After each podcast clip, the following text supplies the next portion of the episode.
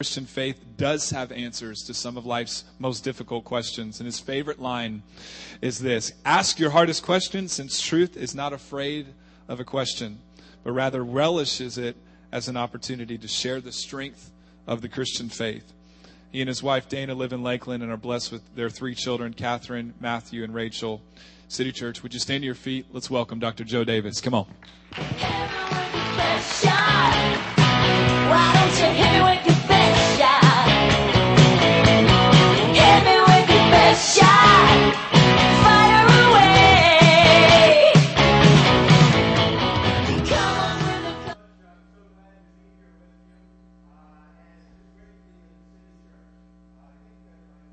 Is my, am I on? Okay, good, good, good. Thanks. All right, turn in your Bibles, if you to John 8, and we're going to look at verse 31 and 32. John 8, 31 and 32. And for those of you who have never heard the word apologetics before, the word apologetics means to give a reasoned defense for your faith or a logical answer. And so one of the things that I have my PhD in, or not the thing, the, the thing exactly, is to be able to handle or to look at some of the hardest questions that are out there. And you may think that there are questions that the Christian faith can't answer. Well, I'm going to disagree with you on that. So today, let's take a look at John 8, 31 through 32, and here's how it reads to the Jews who had believed in him. Jesus said, If you hold to my teachings, you are really my disciples. Then you will know the truth, and the truth will set you free. Let's pray. Heavenly Father, we come before you now and we thank you for the great opportunity that we have to hear from your word. And Lord, we pray that your Holy Spirit would come, would come in your strength and your power, that you would lead us into all truth. Because, Father, we do believe that the truth will set us free. In Jesus' mighty name we pray. Amen. Prove to me that there's a God, she said. I looked right at her and I said, I'd be more than happy to. And she said, you can't really prove such a thing. You're absolutely right. If you don't actually want to be open to the question, I probably can't prove to you that you exist. I can't prove to you that you're sitting on a chair. I can't prove to you anything. I don't doubt that one bit. As a matter of fact, one of the things I like to do in doubt nights is I simply say this to people who say, prove to me that there's a God. I usually say, prove to me that you're, you're existing. Prove to me that you're not a figment of my imagination. Prove to me that you're not a computer chip in my brain. Prove to me that you actually have some validity. The truth of the matter is, I'll give you $100 on Wednesday night if you can prove such a thing, that you actually exist. I don't think you do. I think that you've been created through a computer stimulation or simulation for my enjoyment. And that is your existence. Well, the simple truth of the matter is you can't actually prove anything to anybody who doesn't want to believe it because you have the problem of how do we get outside of our own brain. Simple truth of the matter is you're not going to actually be able to prove anything, but if you want to open yourself up to the possibility that some things are actually true and believable and make good sense, then let's talk about God. And I'm going to tell you that not only can we prove that there's a God to a person who actually has an open mind or frankly wants to talk reasonable. I will say it this way. I can destroy any system of thought that you believe in within five seconds. I'm sorry. Three. As a matter of fact, one of the reasons that I'm a Christian is the only thing that I think actually stands the test of intellectual rigor is Christianity. It's the only religion where we have both, both transcendence and immanence, meaning that there's a God above us and that there's something that is beyond us and that there's a reason for living. I don't think that you can have the M&Ms if you don't believe in God. What are the M&Ms? I don't think you can have meaning, morality, or make sense of matter. So let's talk. Prove to me that there's a God. Here's how I'd like to prove it. Number one, I'm going to say if you believe in God, I can actually live better than the person who doesn't. In other words, I can show you scientifically, objectively, of the studies that we have done, that people who believe in God are happier and live longer. That's not a question of belief. That's something that, frankly, we can show objectively. It's not up for question. Those who've read the studies are well aware of it. Number two, I can show you that I can die better. People who believe in God must have a leg up on things when it comes to death itself. We'll talk about that. Number three, I'm going to say that there's good evidence not only that I can die better, but there's something after I die. And here I'm not talking just belief, I'm talking some science also. You may say people who are scientists don't believe in God. Richard Dawkins says that in his book, The Blind Watchmaker, and I, or The God Delusion, excuse me. And I'm going to tell you, he actually fudges the data. The statistics show, according to the National Academy of Science, 40% of people believe in God, 40% do not believe in God who are a scientist in National Academy of Science. and the rest of them aren't sure. What does that mean? I don't know if Richard can actually do the math, but 40 and 40 is uh, equal. It's not, uh, how shall we say, less. Now, what does Richard say? Why does he get that statistic? He gets it from saying that there's only 8% in the book God Delusion, and he gets it from saying, is there a personal God? We'll talk about that on Wednesday night. Why is it so many scientists believe that there is a God, but not a personal God? I'm going to say that doesn't really make sense, in all honesty. We'll explain that on Wednesday night. But if there's a God, I'm trying to think why he would create all of this with no reason. I'm going to simply say it this way. If there is a God, it's probably true that there's a reason and a purpose for all that's going on here. Why? You may not know this, but if the universe and its expansion had have just deviated one one millionth in either the timing or the expansion, you would not be here. Let me say that again, just in case you didn't hear it. One one millionth.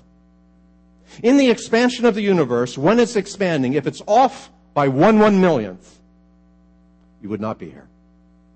As a matter of fact, the number of things that have to come together for you to actually exist and breathe. How many of you are breathing right now? Raise your hand.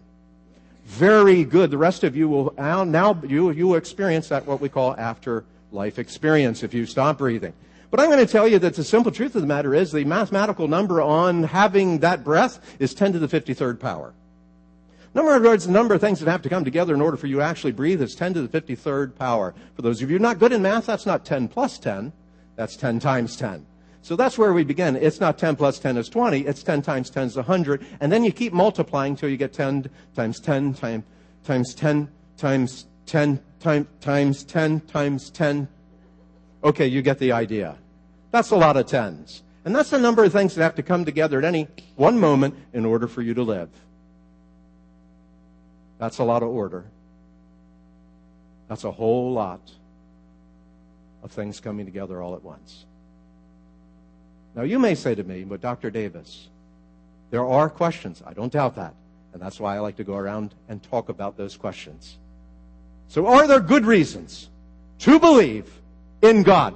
I'm going to say there's great reasons. And one of the things that I like to do is push people to the logical conclusion of their thinking even if they're not a believer in God. I want to push you to the logical conclusion of what you believe because I'm absolutely convinced that you can't hold your ground intellectually.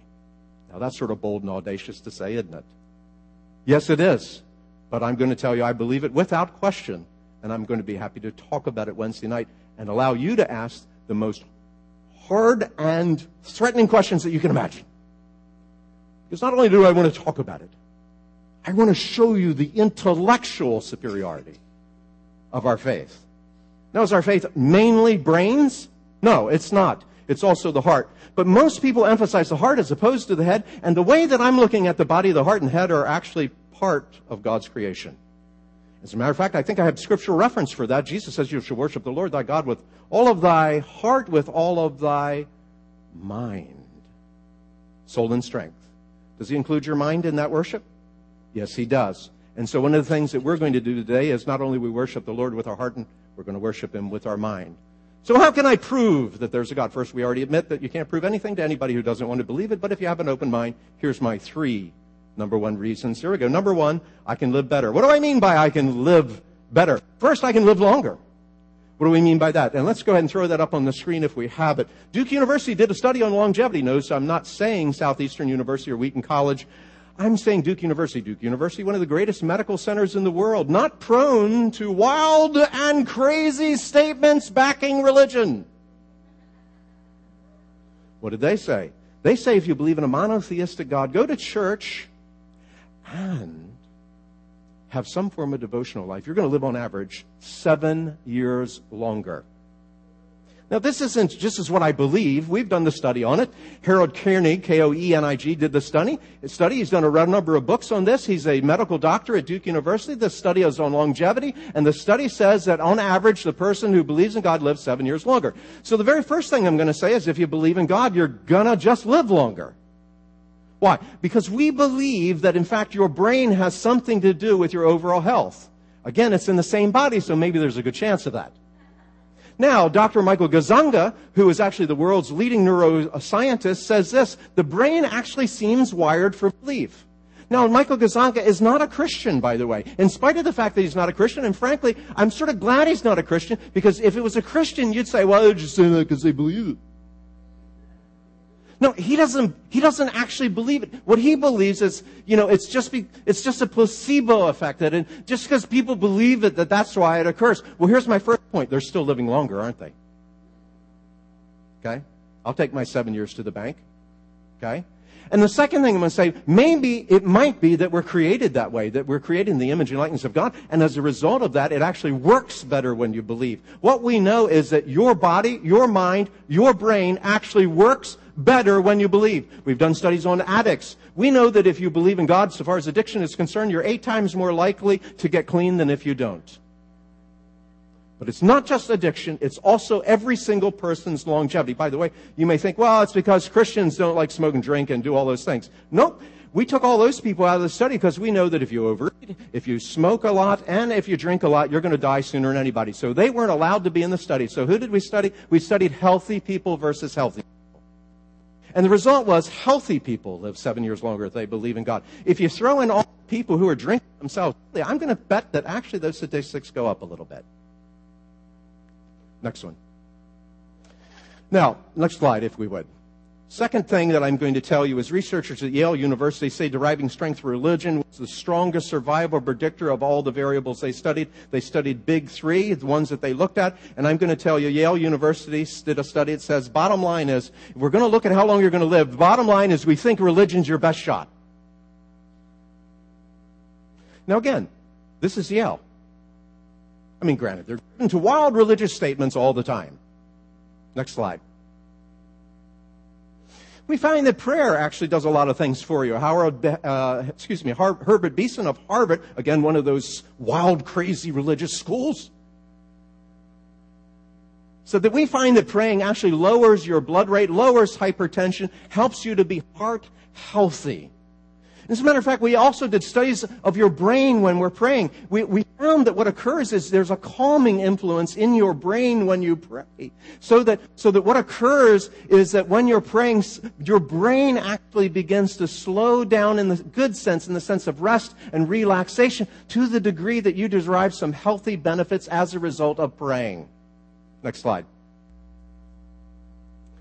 Those who believe in God have a much lower depression rate. How what, what rate? Here's the study. And again, Koenig is in on this study.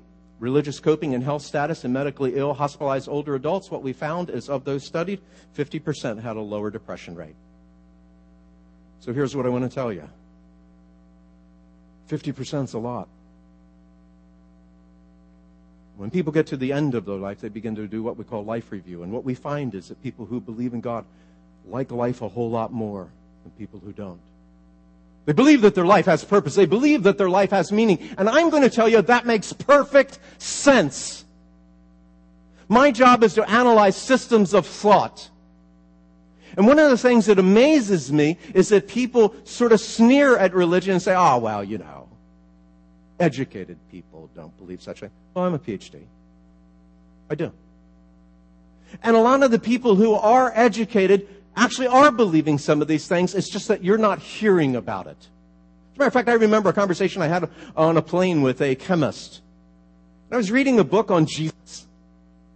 And I know that doesn't seem intellectual, does it? I think he's actually pretty intellectual because I don't know of anybody who ever changed the world as much as him. So I'm sort of thinking, actually, he did a pretty neat job. I'd like to imitate him. And so I'm reading this book on Jesus, and this guy next to me goes, What are you reading? And I said, I'm reading a book on God. He sort of looked at me and he said, I'm a scientist. And at that moment, I wasn't sure if I was supposed to bow or something. You know, it's like, great, wonderful. And he said, uh, So you believe in God? I said, Yeah. Yeah, I do. Now, I did not tell him that I was a PhD. I thought I'd have a little, little fun. And I didn't tell him that my PhD is actually in analyzing systems of thought. And so I said, uh, So, uh, you ever heard of the cosmological constant? I said to him. Now, for those of you who are not familiar with science, cosmological constant means the number of things that are constant in the universe in order for you to actually exist.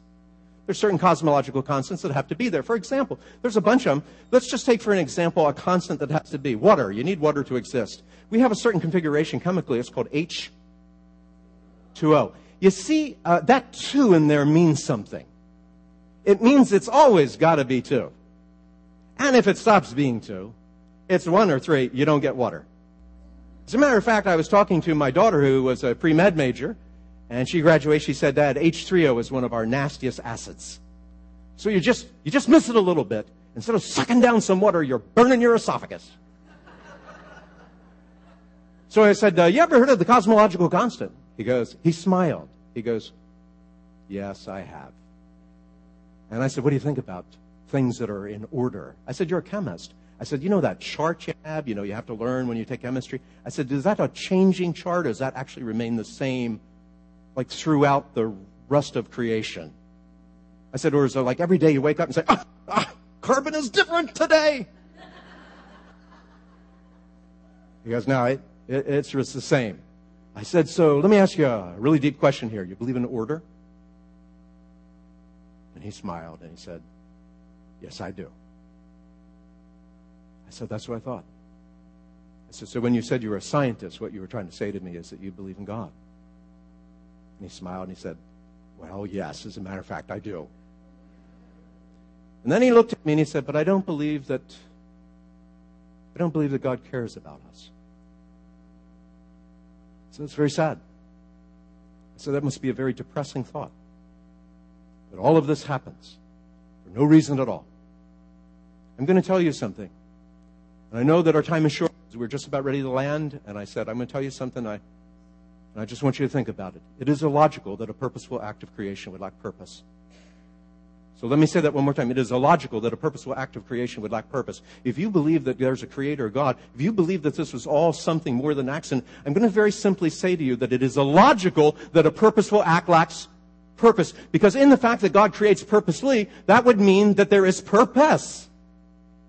And if God is under no compulsion to create, and no one sticks a gun to God's head, then that would mean that there is a purpose in creation. So if there is creation, I'm going to say there has to be purpose. And he said, Well, about all the suffering in the world. I said, First of all, I don't know that you or I are God and understand all things. I said, But the fact that there's order in the universe would seem to indicate that there's some order to the universe. Wouldn't you say? And he said, Yes, I, I do believe that. I said, The question is, do you understand it? And I said, Here's where you and I differ. I believe that even when I don't understand, God does. And I believe that the most rational thing to do is to believe that order is a sign of order. And I think that's an ordered statement. He said, makes perfect sense. I said, you're right. I said, the fact that it doesn't have personal application to your understanding doesn't mean it's not true. I said, so, what do you believe? And he looked at me and he said, I wish this plane wasn't landing. I would love to tell you my story. I wish so too. But sometimes God plants a seed and other times it's watered.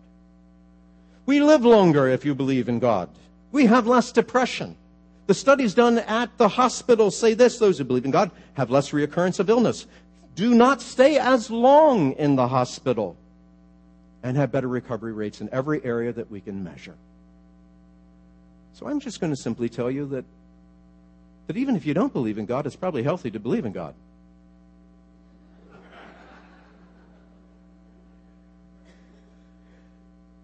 Well, I can live better and longer. You say, well, that's a subjective statement, I can live better. Well, I think I can actually prove it logically. Oh, oh, I'm sorry. That was an accident. Well, not really. I did that on purpose. But I want you to think about that. What do people mean when they say accident? Well, here's what I think it means. When I would say to my wife or to my children, oh, that was an accident, what that means is there's there isn't anything behind the event. There's no reason to look any further because an accident means a random happening which has no meaning.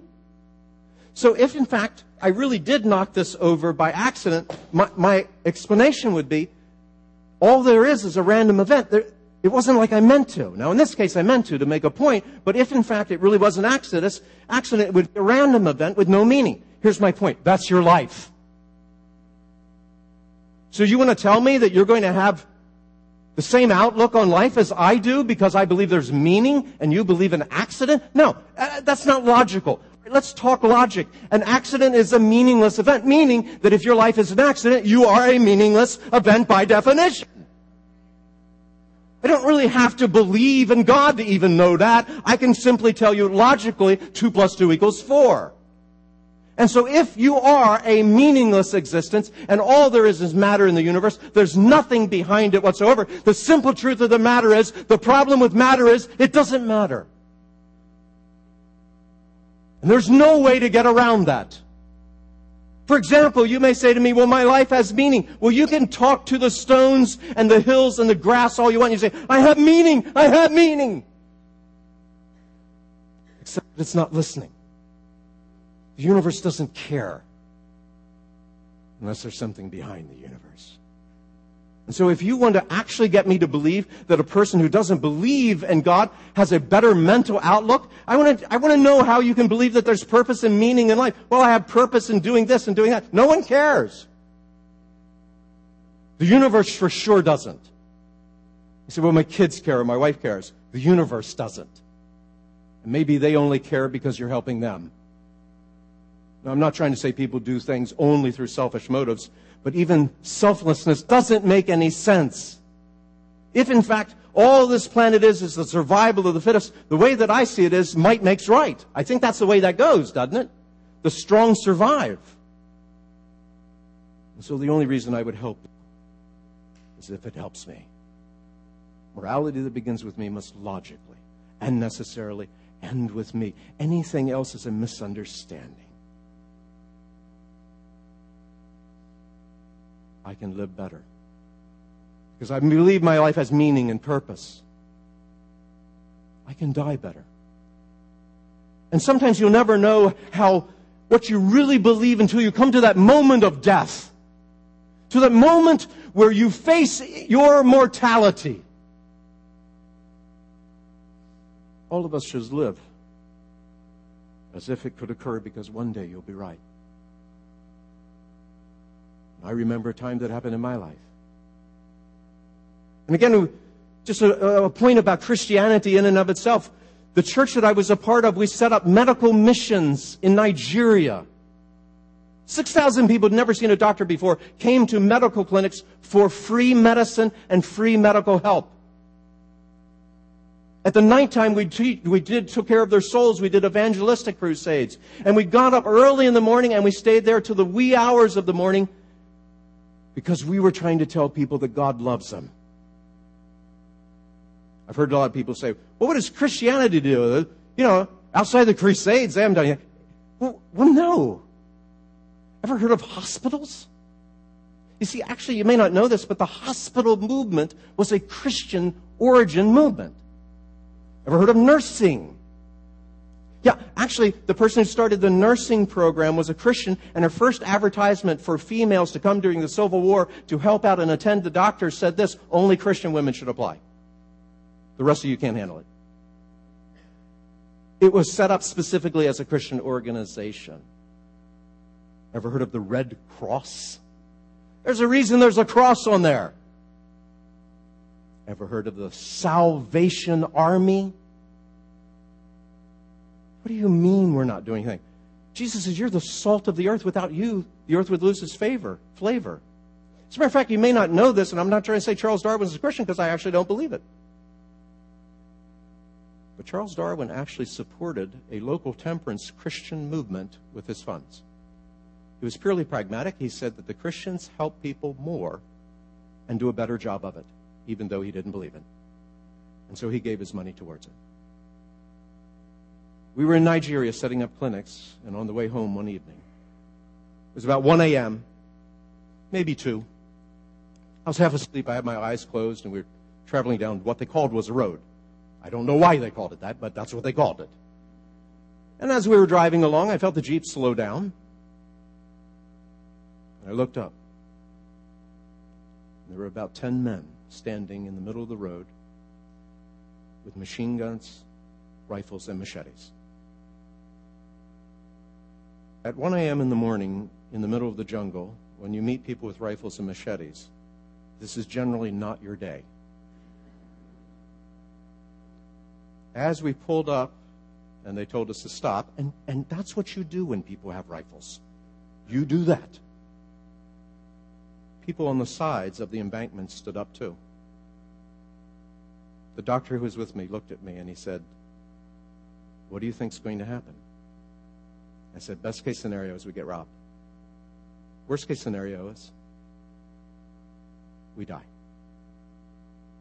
All of a sudden, the driver began to angrily talk to the men. I didn't understand the language, so I didn't know what they were saying, but uh, generally, people who get angry with guns is not a good thing. And then an old man walked up and went like this. And he goes, and what I later learned through the interpreter was they were arguing about what to do with us, and the old man said, We cannot kill them because a curse will come down on us because one of the men in the van or the, the Jeep was actually from the village close by, and they said, A curse will come down on us if we kill them because there's a man of the village here. Now, at that point, I, I felt it was not proper to argue theology. And we moved on. But I want to tell you something glorious that happened at that moment. I faced death. You say, glorious? Yeah.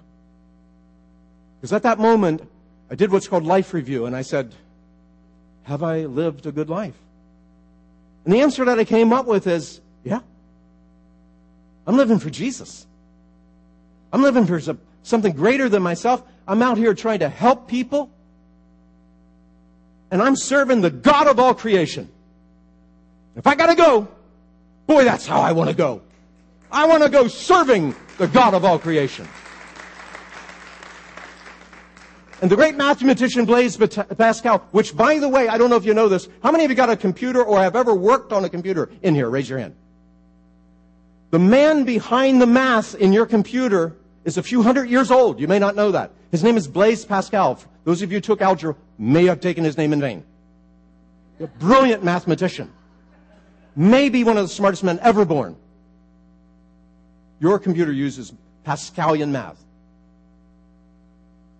He said, smartest thing to do is to believe that there's a God. Because even if I'm wrong, I'll never know the difference. Okay? The worst thing that happens to me is I live my life full of purpose and meaning. What a horrible thing. he says, but for the atheist, the absolute best thing that can happen to them is that they live in smug self-assurance, having skepticism as their guide and as their fruit and as the love of their life, meaning that all that they can do is have a cancerous growth in them, eating away at meaning and life. The simple truth of the matter, that doesn't actually prove God, but what it does prove is that people who believe in God can live a happier life here, and we know that already based on the statistics and the studies that we've shown when you come to death, that's the moment that you say, Have I lived life fully? Jesus says, Whoever shall keep his life shall lose it. But if you really want to live, if you really want to live, you must give your life to Jesus. Because he's the creator of it. And just think this through again logically. If there's a creator of life, wouldn't it make sense to have that power be the source of it. Yes. And so when people were going down on the Titanic, there was a group of musicians that were Methodists. The first group of holy rollers, you may not know this, were actually Methodists. And they said to them, Don't you want to get in the boat? And they said, No. We're going to continue to play. And they began to play some hymns as the boat was going down. And they implored them. They said, You've got to get on the boat or you're going to die. And then they said these beautiful words We know how to die better than you. And so we will play. And you, you can be saved. Because we've been saved already from death itself. Now, I added those last two lines on it, but I think that's what it means. And so, the last thing I want to tell you is that not only is there good belief to live for Christ now, good wise belief, strong belief, but I'm going to tell you there's good scientific evidence that there's more to life than just here. How do we know that? It's called near death experience, NDE, and we've been studying it for a long time. And what we have found is that the explanations that are coming from a materialistic view of science, meaning a matter only view, believing that there's not a soul and that your brain is the sole location of everything, the simple truth of the matter is they're having a really hard time explaining what's called near death experience because people are coming back after near death experience and explaining what happened. And so the question is, how do they know what's happening if in fact they've died? Now, for those of you who aren't really up on the medical science of this and how your brain works, let me explain it to you. How many of you have something electrical in your home? Raise your hand. Okay. The rest of you, I assume, are Amish. now, think this through. If you have a toaster and you unplug it, can you get any heat out of that toaster? How about your microwave? You unplug that baby, and are you able to put anything in and warm it up? If you unplug your computer, how's those little keys working for you? Not very well. So here's the point. If there's no electrical current going through that mechanism, it doesn't work. When you die, there's different forms of death. Your heart may stop and you're not, you may not know this, you're not clinically dead until we can't stop it again, start it again. But one of the better ways and more interesting ways to declare you dead is to say you have brain death. And even then, there's different levels of brain death. But when we say you have no electrical currents going through your brain, you're dead as a doornail. You're dead. But here's what's confusing. Even people who have no electrical currents going through their brain, after they die, they have recognition of things that occurred after they've been clinically pronounced dead and there's no electrical currents going through their brain at all. Have we documented it? You betcha, baby. We've documented it. And Pam Reynolds is one of them. She was put into a coma for the purpose of, of removing an aneurysm in her brain. And what occurred is she died on the table. They're watching her brain, no electrical impulses. She says her spirit came out of her body. She viewed the operation to the degree that she could describe the instruments on the table that were being used and what they did after they pronounced her dead with no electrical impulses going through her brain. Look it up. And so the question is, how can this occur? How can it be? And we also have a lady, Vicky Umberg, who was blind and after she dies, recaptures her sight with no electrical impulses going through her brain. Evolutionary biology says this your brain creates a scenario in which it's more easy to die. First, my first thought on that wouldn't death be the opposite of survival? I'm sort of thinking that doesn't work. Why would your brain helping you die help you survive? Well, maybe the species gets better. No, I'm thinking if you're dead, you're dead. I'm thinking you really don't help the species a whole lot being dead. I don't know, just a wild thought there. But the truth of the matter is, our best research has a very hard time explaining how people know things when there's no electrical impulses going through their brain. I was with a lady in my church one time. And I remember the first time I actually talked to somebody who had had this experience in detail. She brought me over for a dinner and it was a wonderful dinner. She was a great cook. I didn't know what she was up to, and she said, Pastor, I have a request for you. I said, What is it? She goes, I want you to make sure that no one revives me if I die. Her name was Anne. I said, Anne, are you de- depressed? And she said, No, I'm not depressed. And I said, Well, generally, most people who don't want to live are depressed. And she goes, I know something that you don't. I think people like telling PhDs that. I said, Well, what is it, Anne? She said, When I was 34 years old, I died during a gallbladder operation that went bad. She goes, I'm 80 now, and I've lived a good life, and I'm ready to go. I said, Are you sick? She goes, No. I just want to make sure that those rotten kids of mine don't keep me alive any longer than I have to be alive. And I said, back up a second. Let's, you said you died on the operating table? She goes, oh, yeah.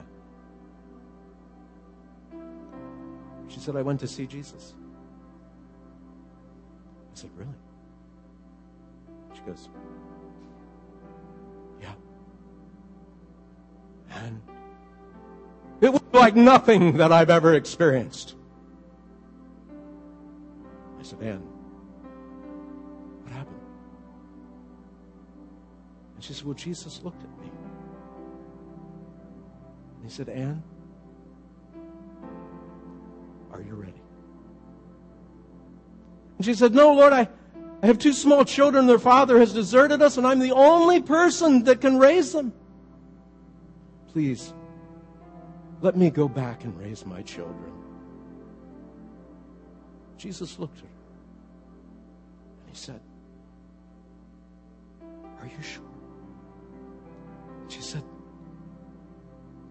Yes, Lord. And she said, At the moment that I said, Yes, Lord, I felt the defibrillator on my heart and the electrical current go through my heart. And at that very moment, my spirit re entered my body. She said to me, I've seen him. I know what it's like. And when you see him, nothing on this earth will compare. I'm glad I was able to come back and raise my children.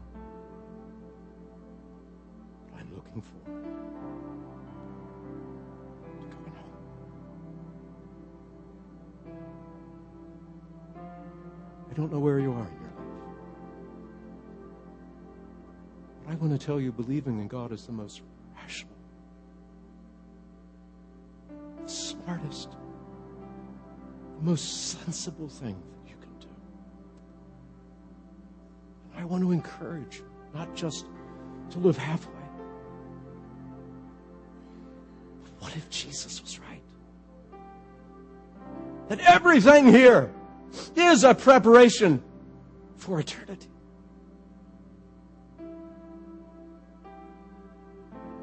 Today, I want you to pray. If you've never accepted Christ, to ask Him to come into your heart. If you've grown weary, today, to grab hold of the strength that He's placed within you. To continue your journey. Because one day, we will see Him face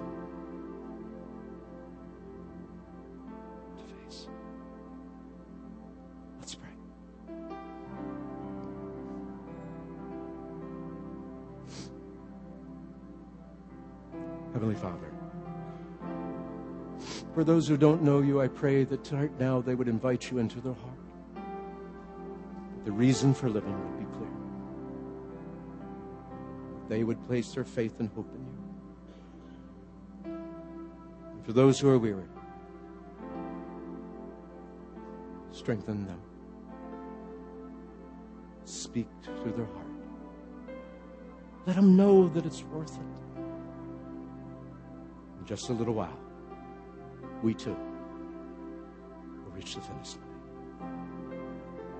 Oh God, help us to see clearly.